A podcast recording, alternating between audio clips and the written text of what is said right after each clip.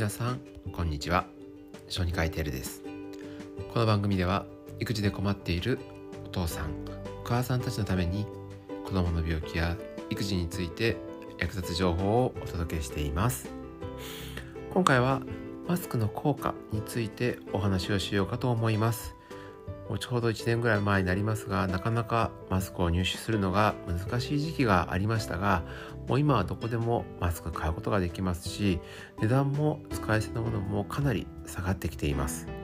そしていろんなタイプのマスクとかフェイスシールドとかが販売されていると思うんですけれど、まあ、それぞれの効果っていうのがどれぐらいなのかっていうのはちょっと皆さんがよくわからないまま使っていると思います。実際私も自分が使っているのはまあよくある不織布のマスクなんですけれどそれ以外のものがどれぐらい効果があるのかについてはちゃんとした知識とか数字を調べてもなかなか情報が出てきませんでした。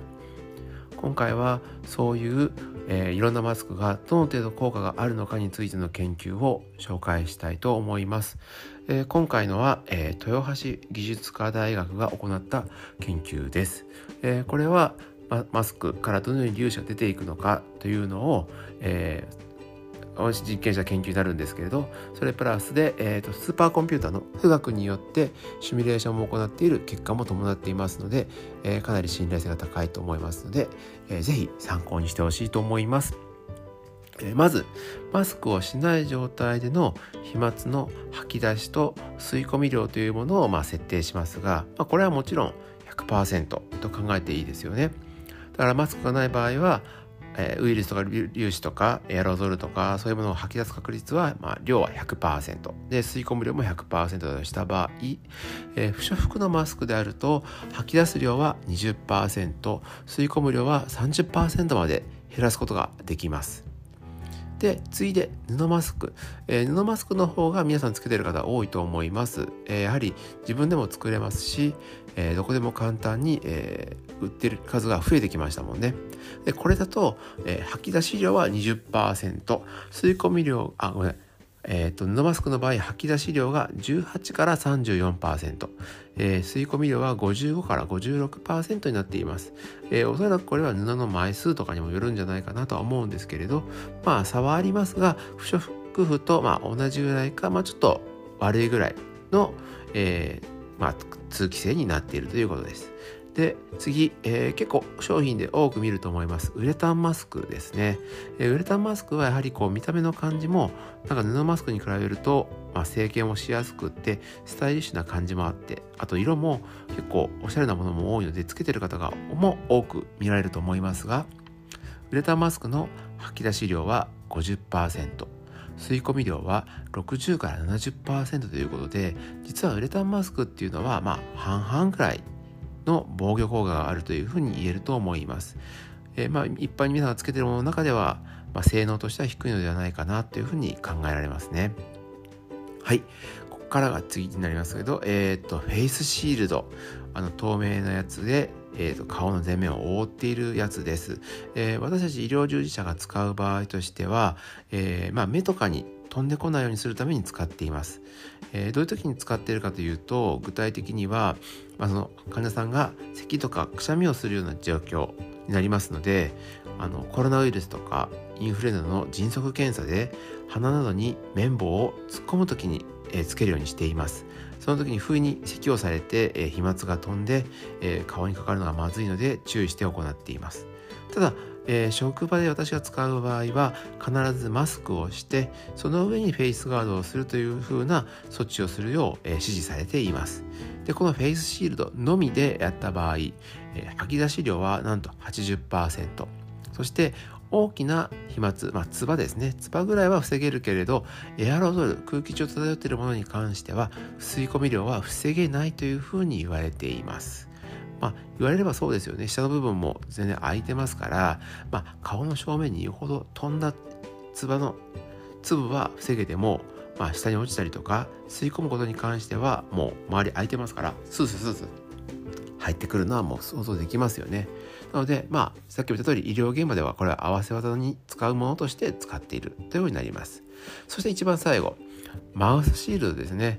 あのこれはもう見てる時からずっと効果ないだろうなと思っててただそれを強く言えないのはやはりこうなんか科学的に根拠がない中でこれ意味ないですよっていうのは言いたくなかったんですけど、えー、なんと今回のこの結果ではマウスシールドは吐き出し量は90%です。つまりほぼほぼマスクしてないのと同じ程度。そしてエアロゾルに関しては、えー、一応これもデータの記述としてそう書いてるんですけれど、まあ、その吸い込み量に関してはエアロゾルはもう防げない。つまり大きいつばは防げてももうそれ以外のものは防げませんよというふうに結果になりました。まあそれはそうですね。鼻の上部分全部開いてるのでもうそこから飛んでくるのも明らかですから。なのでこれももしするのであればマスクをした上でつければいいというふうになるんですけれどだったらマスクだけつけとけばいいということになるので、まあ、正直無意味ということになりますね。ただこのマウスシールドはもう本当テレビとかでよく見かけることが多いので、えー、一般の方はあれが正しいんだろうと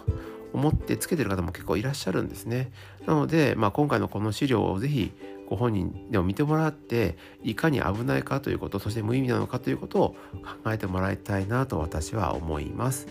はい、えちなみにただそのこの今までマスクの話をしてきましたがマスクっていうのは結局特にその、まあ、吐き出しの時っていうのはそこに遮蔽物があるだけでかなりストップできると思うんですけれど吸い込みの時とかに一番大事なのはその密着できているかどうかということになります。ですからその密着の度合いをより高める工夫のあるものを使う方がいいと思います。私は、えー、職場ではそうですけれど、えー、家の帰ってからとか職場以外でも不織布のマスクをできるだけつけたいなと思ってますし、え、つけていますなぜかというと一つは自分がやっぱり職場で慣れているからあともう一つはあの鼻の部分に針金が入ってる商品がほとんどですのであれでこう鼻のところにこうフィットできるのはやっぱこう自分としても一番良いかなと思っているからそれを選んでいます。で先ほどから言っていたこの吐き出し量吸い込み量とかに関して特に吸い込み量に関してはそのフィットによってかなり変わってくるっていうのがあるんですけれどそのフィット感が強ければ強いほど、まあ、その圧迫されることによって長く続けることができないっていう、まあ、その真逆の結果になることがあるわけです。でこれはもう仕方がないというふうに結果としてもえー、発表されていますですから皆さんの生活や環境においてどのようなマスクをつけるかということを自分で考えなければいけないということがポイントになります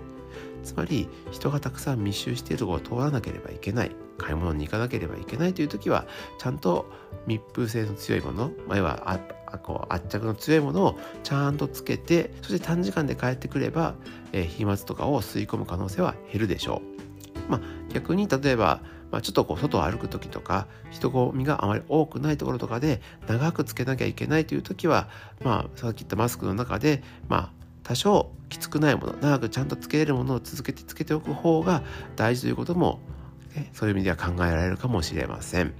はい、なので皆さん状況に応じて自分が長くつけるもの、えー、効果的につけるマスクを選ぶような工夫をこれからはしていってください。えー、詳しく見たい方は、えー、豊橋技術科大学が10月に公表したプレスリリースに実はこのデータが全て、え載っていますので、ぜひそちらも参考にしてみてください。